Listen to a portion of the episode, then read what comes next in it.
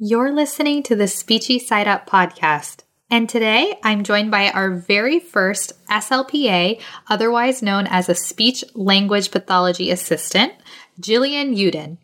In this episode, we discuss the relationship between SLPs and SLPAs, what SLPAs can do in therapy, and her tips for fellow SLPAs. You're listening to the Speechy Side Up podcast. This podcast will cover the flip side of traditional speech and language therapy so you get inspired and learn from experts in the field. Here is your host, author, AAC specialist, and matcha tea lover, Vanita Litvak. She and her guests are serving up some informative and fun topics in Speechy Side Up. Hey, everybody. Welcome to the Speechy Side Up podcast. If this is your first time listening, then thanks for coming. This podcast is produced every week for your enjoyment. You can also follow along on Instagram at Speechy Side Up. All links are in the show notes. Now let's get into the show. Today I'm speaking with Jillian Yudin, otherwise known as the Mindful Speechy. Jillian is a speech language pathology assistant who is here to share more about the role of SLPAs in therapy and how they can work collaboratively with certified speech language pathologists. Hey, Jillian. Hey. Thank you so much for joining me today on the show. Let's help the listeners to get to know you better. Tell us a little bit about who you are, what you do today, and how you got there. Sounds good. Well, thank you again for having me on. I'm very excited. So, I've been a SLPA for almost, I think, 10 years. I can't believe it's been that long. And a little background about myself is as a SLPA, I've been afforded the opportunity to work in a variety of different environments. I started off at a private clinic when I was going through school. And I was working with the zero to three population for early intervention. I also worked mainly with um, children on the spectrum and other language disabilities. And I was also able to do social skills group there. I also worked and did parent trainings, presentations for professionals from directors to BCBAs. And then when I switched more into the school based field, I was able to work with a variety of different populations as well. So I worked at two different MPSs. An MPS is a non public school that a lot of children who got kicked out of their regular districts due to severity of disabilities, aggression, other mental disorders. So I was working with the elementary all the way up to high school. I also am trained. My name is Mindful Speechy. I'm trained in mindfulness, and I use that in a variety of not only my one on one sessions, but my social skills groups as well. I help train the parents and my kids I work with. Um, they have to have a better understanding of how their body and their mind works together to in order to learn the information that you're giving them. And I also am trained in uh, the UCLA Peers program. So I also run those programs with a couple of other professionals. And I have my master's in special education. Um, I've tried to get into grad school for the last couple years, but it's been so impacted, even with my background and my experience. I've had a, a big trouble getting in. So I deviated for a little bit, got my master's in special education, but in my heart, speech is where it's at. So I'm waiting to hear if I can get into a grad program in the next couple months. Oh, yay. Well, I'll be keeping my fingers crossed for you. Thank and you. isn't that interesting? Like, you got your master's in special education, but I think the field of speech language pathology and the graduate programs in general are really tough to get into, right? Yeah, it's 100% kind of if you know, they have these bridging programs now, which when I went back to get my post back in communicative disorders, um, they didn't have it. So, a, you know, a bridging program is where you can take your post back or your bachelor's program and then you get filtered into the master's program. Because they didn't have that um, five or six years ago, or it might have been longer than that when I did that program, then you had to reapply to the master's program. And I grew up with a learning disability, so tests are not my strong suit, but that I think is what they look at a lot of the times, even with our experience in speech. And it's not just with someone with a SLPA background, but it could also be someone in the communicative disorders background trying to get into their master's program. So yeah, it's really interesting, you know, that there's our field is so vast and it needs really a lot of different types of SLPs. Um, there's so many people that are retiring, and a lot of the people that have that passion can't get into the program. So yeah. And you know, you have to make that sacrifice too if you want to really get into school. You may have to transplant to another part of the country. Where are you located? So I uh, live in Orange County, California. Okay. Yeah. A beautiful place. yes, it's gorgeous today. I went and did the morning uh, makeover. I went on a hike this morning to get ready for this uh, podcast. awesome. I'm so glad you're part of that challenge. Yeah if anybody is listening and they're not really sure what that is or what we were just talking about, Type B SLP Abby and I created a challenge called SLP Morning Makeover. You can find the group on Facebook, and we started it at the beginning of June of 2018. But I think we're going to keep it open. So if you're wanting to join at any time, you can definitely do that. Little side note. But I want to learn more about. So is SLPA the proper term yeah. So okay, I, perfect. I always say slip up, but a lot of people don't know what that means. Not just in our field, but when I say it out in the real world, they're like, "What is a slip up?" But yeah, you can just it's just too long to say speech language pathologist assistant. I hear you. Yeah. No, I've definitely heard that term, so I want to make sure I'm using the right one. I like that better anyway. So yeah. Let's talk about the role of SLPAs as outlined by ASHA. What does their scope of practice say? So, as a SLPA, and, and they keep changing as the in our world gets you know more vast and and and there's more SLPAs and they understand what our responsibilities can do. So a SLPA for any SLPs that don't have that those on their, you know, in their clinics or at the district or have ever worked with a SLPA, we can do a lot. What we can't do is we can't test, we can't make recommendations, we can't really talk to parents about anything besides what we did in therapy, but we can run groups, we can work with clients one on one. We can make materials. I think in the beginning, like 10 years ago when we first got started, some SLPs felt that we were more the quote the assistant so we they did more clerical work which is we can do that. We can make schedules. We can help you with paperwork and things like that. But we are have so much skills and knowledge that a lot of the programs the SLPA programs are changing so that when we come to you know an slp and, and be put on their caseload um, and, and under their supervision we are able to have a conversation with them about what we see in each child, never making recommendations, like I said, or voicing those to anyone besides our supervisor. But we can go into therapy with the mindset that we are going to see what those that child needs, look at the goals, and create lessons. Great. I love that you're on because I think it's really important for you know p- therapists or people that are in their undergrad at this point i don't know how many of those we actually have listening to this podcast but if we do for them to consider you know is it worth you know going to graduate school? Like do i want to be able to do those evaluations or do i want to work just with the client? And you know I was always like going back and forth. I was like, man, was it worth all of that money to go to graduate school? Because I worked in a private practice and the SLPAs that were there, they were fantastic. Right. One of them was like a better therapist than I was. She was so good with the kids. And, you know, like she got, she got paid pretty well and right. she like was just so good. So I think it's very important. Like if it is a financial struggle to make graduate school work, yeah. this might not be a bad route to go.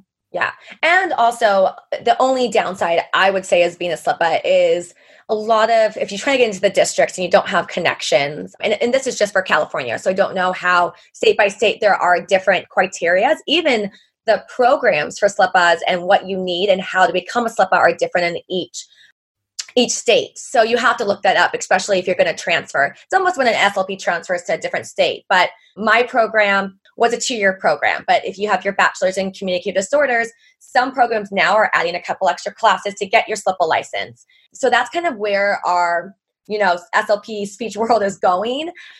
SLPAs don't make as much money. So if you do want full time or you're not afforded a private practice that hires you as a SLPA, that is one of the, you know, could be a downfall um, if you're not looking to make a, a great amount of money, um, but you just love the field and you just have a passion for it. So you're right. You have to look at what you want and can you be a, a SLPA and just work with the students and have a great reputation and and you know collaborate with all different types of professionals Or are you the type of person who wants to be in charge and make those decisions and and go to IEPs and create you know goals and recommendations and and have your own practice or work in the district. So it's just kind of what internally drives you and what you see down the future in the road for you. And the neat thing is you don't have to decide right now. You can decide later on and and have that in the, the back of your head.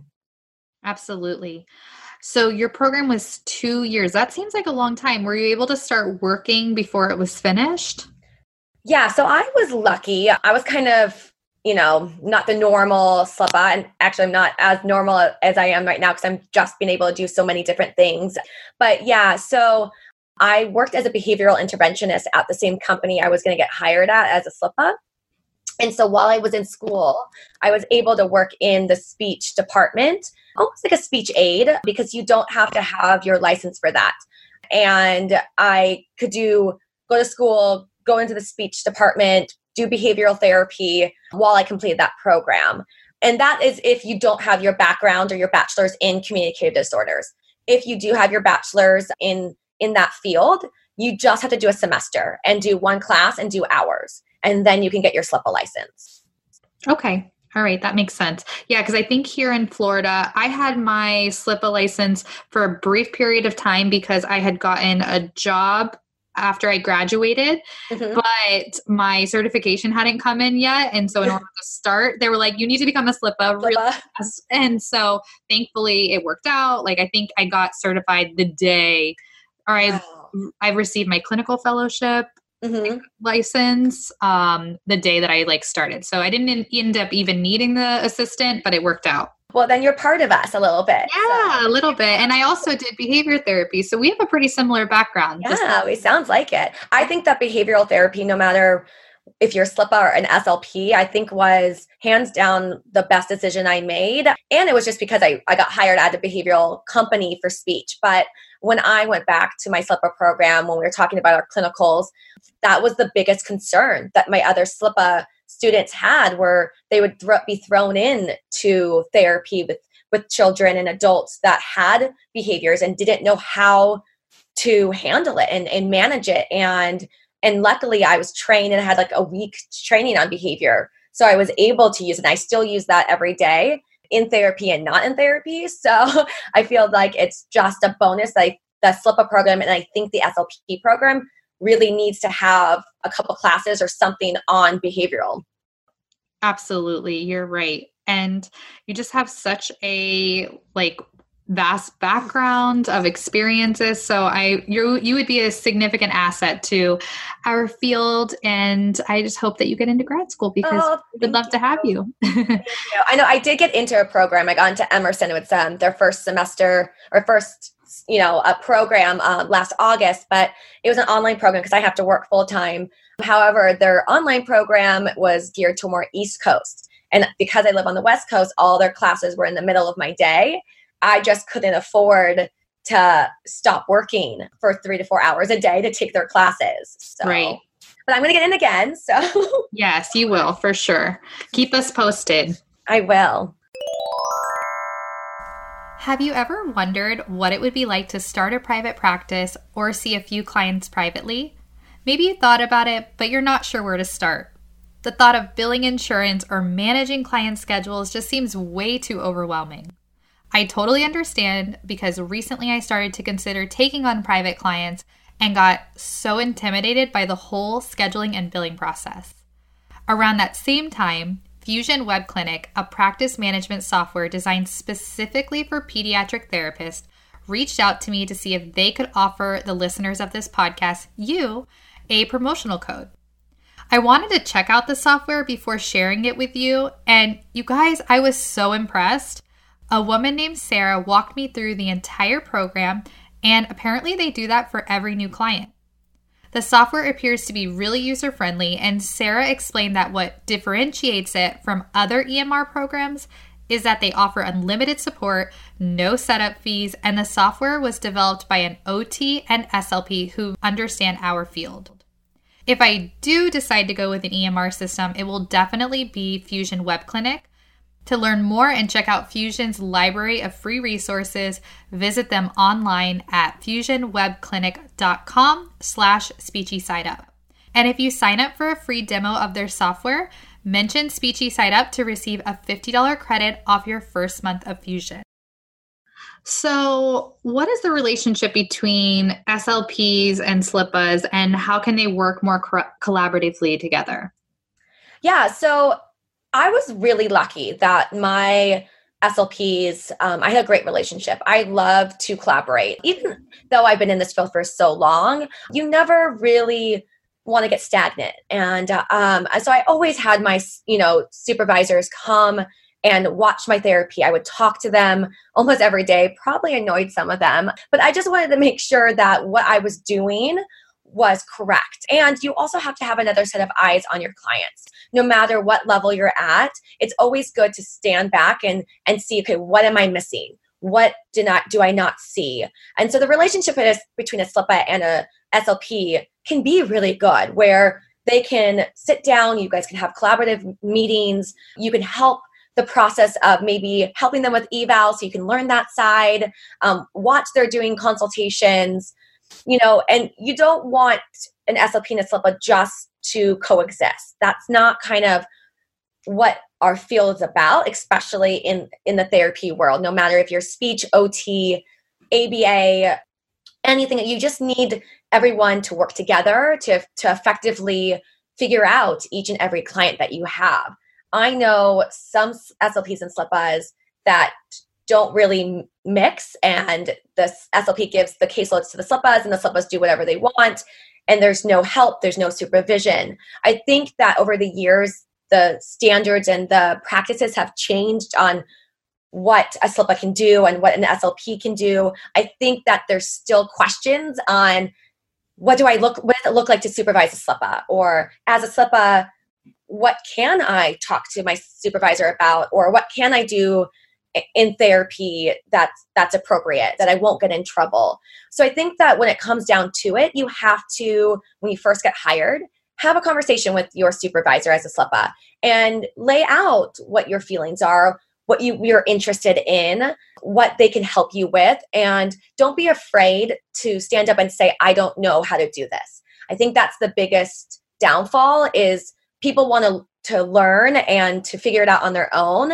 but if you don't ask then you're never going to know. And so I love to overlap with my supervisor when they did sessions. And not just in the speech world. I would go and overlap OT when my clients were in there, just so I had a better idea of overall what my child needs and what my you know student needs to to progress. Um, when i was in the school district i would go and observe them in the classroom and i would connect with their behavioral therapist. I would connect with their teacher um, and that's the same with the SLPA and the slp supervision. You just need to make a connection with each other and and feel that respect and that trust I love those suggestions. I really like the fact that you said when, you know, you're first deciding on that working relationship to lay out like what your expectations are, make sure you're asking a lot of questions. I think that's a really, really good suggestion. So thank you. Eh, you're welcome. And I also feel that this, the SLP sometimes I think is nervous because maybe they've never had a SLPA. So they don't know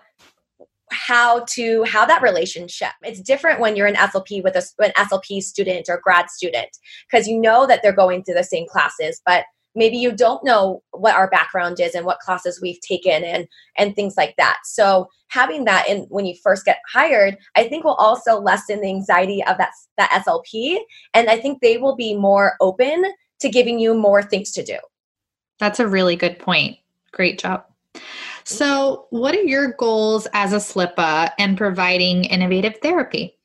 This is my favorite part. I love therapy. I think I always wanted to work with children since I was little. I was a preschool teacher. I did swim lessons. And when I was in swim lessons, um, my sister's in the behavioral background. So she's a BCBA. And that's actually who helped me get hired at my first company. So she used to send me kids with really impacted severities that didn't know wasn't allowed to go swimming at the classes because of their behaviors. And so I just knew that you have to figure out how they learn. And growing up with a learning disability, my brain didn't work the same way as everyone else. I didn't see the world as everyone else sees it. Um, I'm an out of the box thinker. I had to teach myself how to learn um, strategies. I can remember growing up and I had a math teacher tell me that I got the answer wrong just because I didn't follow his formula.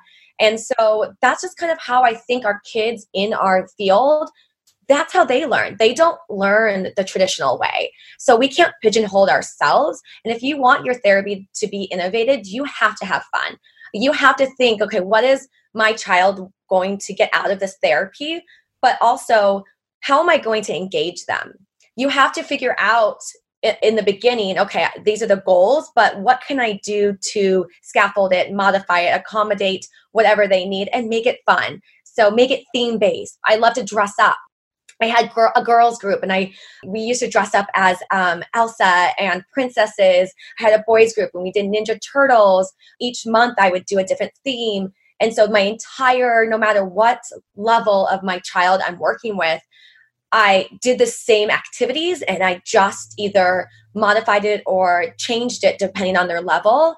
But I wanted them to feel part of it. What are they going to see in the real world and how can i get it so that they can carry this over into their daily life and not just in therapy because we all know that a lot of the times they might do more in therapy than they do back at home or in a different therapy session so i just i feel that you have to sit down and you have to go on instagram. You have to now that instagram's that thing um, i remember going on just google and pinterest was just starting out. So you i just feel like we have such a wealth of knowledge with everyone in our in our world. I'm also following a lot of special ed teachers. That is a really great learning technique that you can do so that you can see what they are doing in their classrooms because a lot of the times our children are able to do our lessons say we make a whole fourth of july lesson in our speech room but then they can't carry it over into their classroom. So if you go and see how it's set up in a classroom setting and do it within your therapy room,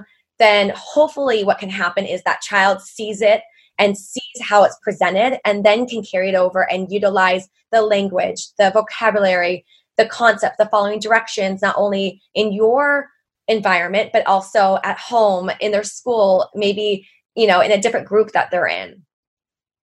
I love all of those points. And I think I love your suggestion about getting dressed up. I that sounds really fun. Remind me, you said that you do work in a school setting? Yeah, so I took a little break. I had some stuff with my family going on the last couple months, but I was in a private practice for over nine years um, with zero to three, all the way up to adults. I just had an adult because one of our coworkers child or i guess adult needed some therapy. And then i was just in a a non-public school um, elementary all the way up to 12th grade. Okay. Yeah. So that's where you would do the groups in both settings or just the school setting? No in both settings. So in the school setting i did a lot of group therapy and um, that's just how the model was. Because we had so many kids on my caseload i would just do four at a time or two. It just depended on what that those children need. i was also in a mod to severe classroom seeing clients. Yeah, so it just depended. My small groups I would do were more in the private clinic setting. So I also was in a private clinic in the afternoon when I was at the school for this last job I was at.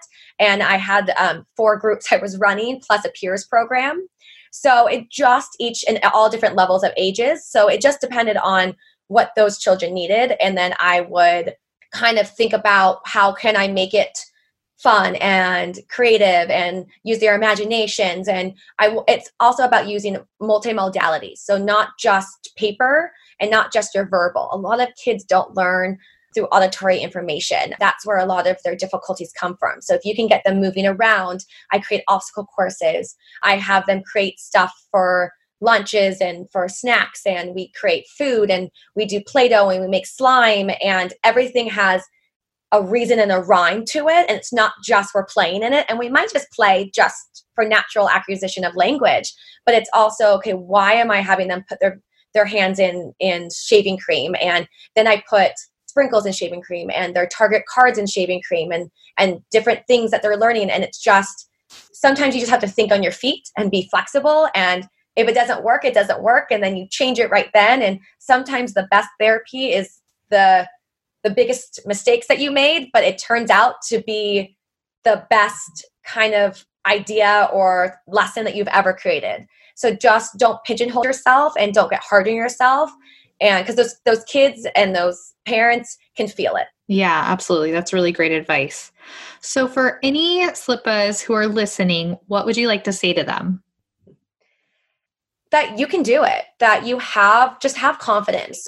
If you don't like i said don't know how to use an aac device or make materials or know what the slp is talking about with different vernaculars go look it up. There's no harm in not knowing. I'm a big component of never stop learning. I mean i have a big full background of education because i kept going on and on which is really interesting growing up. I never thought i would make it this far um, education was very difficult for me, even though I was a perfectionist. I wanted straight A's. It never materialized as much as I wanted, but knowing that there are a lot of things, websites, there's professional development that you can go to, and there are a lot yes, geared towards SLPs and you can't attend, but there's a lot that Slippas can go to. And I feel like that will give you the confidence to feel that you can do the therapy no matter if you you have your master's or you don't.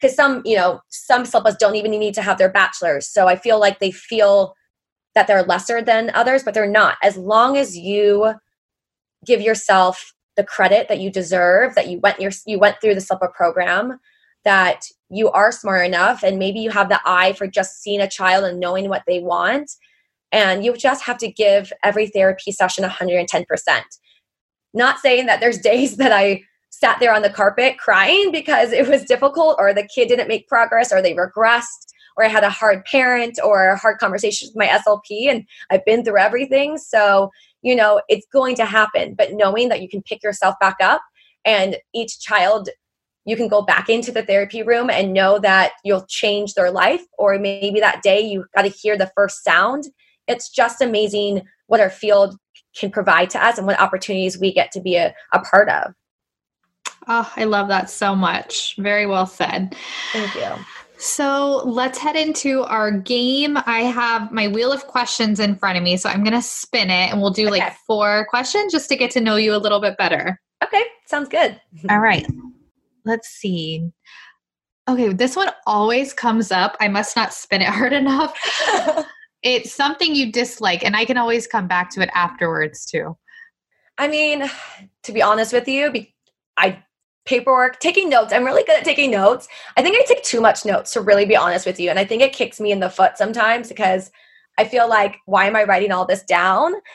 I'm I'm at the point now since I've been in the world for 10 years that sometimes when I'm in therapy I don't have to take as much notes or notes at all until the end. I can for some reason my brain just remembers everything. So I think that's maybe one thing that I dislike and to be honest I'm going to be open. I dislike the the SLPs that only see the A at the end of my name and don't see me as a person. Because I feel like sometimes no matter it's in our field or anywhere you go, I feel that some people just get stuck on that and get stuck on this is only what you can do and they don't get to know the person behind the the four digits or the four letters.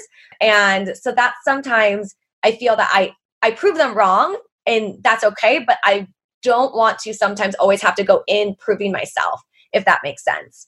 No, it totally makes sense. And I think it's a really important point that you brought up. So thank you for telling us that. Yeah. Um, okay, let's see. What else do we next? Okay, somewhere you've traveled. So I don't get to travel that much. So I've only been to like out of the country twice or three times. I've been to Mexico, but my favorite place that I've been to is Israel. Oh, that's awesome. I'm supposed to go there in December, so we'll have to talk about it. Yes, you're going to love it. It's going to be a little cold in December, but it's better than when I went in the summer. But you're going to, it's, yeah, we'll talk and I'll tell you places to go. Okay, perfect. Did you go with a group or did you go with like your family? So I went with a group. Um, I went with Birthright, which is a free trip when I was 21. And then I went a second time when I coached soccer for a Jewish junior Olympic program. So both trips were free, which was awesome, but they were organized and so it's good, but it was so if you're going an organized trip, this is how it is. They, you have everything, you know, lined out. You have to wake up super early and you don't, you know, I the next time I go, I want to go where I have the freedom to stay with some friends I have out there and not have to feel that I'm always have to be on. That makes sense. Yeah, I've heard like mixed things, but I've definitely heard that about going with groups that, you know, I think that's traveling with groups in general. Like even if you go on a cruise, everything's very timely and yes. have to be on the same schedule as everybody else. Yes. But you're going to love it and it's no matter what religion you are, it is just an unbelievable trip and I feel like everyone gets something out of it if you're open. It's so beautiful. The big question people ask me if did I feel safe? I always felt safe to be honest and it's just part of our history. And to get to see it and walk it and touch it is is an amazing vacation and an amazing trip. Absolutely. All right. You kind of talked about this but what do you do to exercise? Um so i i'm glad i'm on this the makeover the comp you know with you guys because i used to wake up early and try to work out like 6 a.m i'm an early riser so i'm up already. Um, my last job that I just left, I was out the door by seven, didn't get home until seven or eight. So I kind of got off my workout routine. Now that I'm kind of helping my family and, and searching, you know, out another position that I have, and I have one I'll tell you a little bit about. So I love to do hot yoga. Not sure if you ever done that before. I have. I'm not not very good at it. I like don't handle the heat very well, which is so odd because I live in Florida. Oh, but I love yoga. I just thought I was going to die when I did hot yoga, but I would give it another shot. No, and you know, the the different hot yogas, I feel like at different places they run the heat different ways sometimes. So there's definitely times where I got in there and I haven't gone for a while, and I do feel like um, my eyes are starting to blur over, and I'm like gonna pass out. And I don't want to be that person. Like there are people that just like lay down, and I'm like, and I'm very competitive, so I'm like I can't be that person. And but yoga, I love hot yoga. I love yoga and trying to be more mindful. That's why I'm glad I got trained in mindfulness, but I'm still competitive. Like I want to like beat you in the pose. I like look over and someone's doing a handstand. I know for a while I can't do a handstand, but there's part of me that feels like I should, even though the whole point of yoga is to like be in the moment and breathe and not think of anything else. So I'm working on that. That is part of my makeover myself is letting go. I love to do beach walks and beach runs or go on hikes. I love to be in nature. Well, you have some great places to do all of that around yes. you. Yes. All right, let's see something you listen to.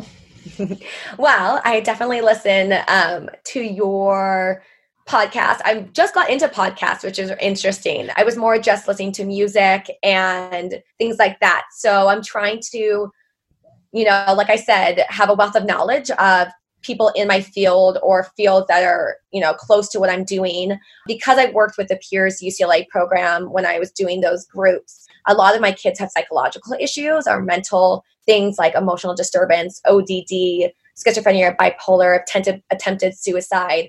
So now I'm listening to some psychologists that are getting, you know, are talking about anxiety and panic and trauma and then my guilty pleasure is I just got into crime podcasts.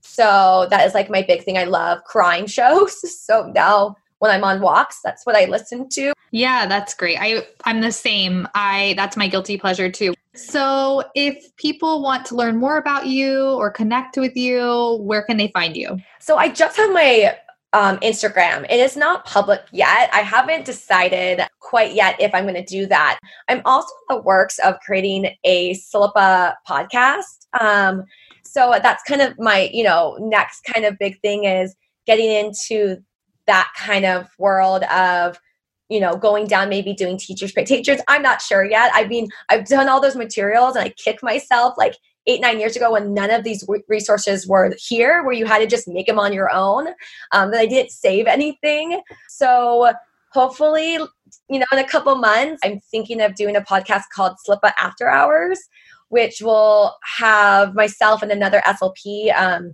that i work with talking about kind of the ins and outs of our world the you know the stuff that we don't want to talk about but like funny things that happen with clients and parents and things that parent you know we do and how to get people involved, things like that.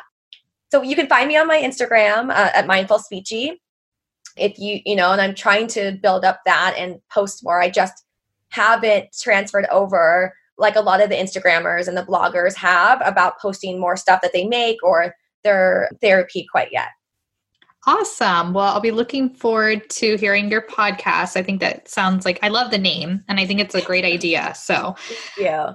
That's going to be great. Well, thank you so much for coming on. It's been a pleasure getting to know more about the role of Slippas, and I can't wait to hear more about your journey.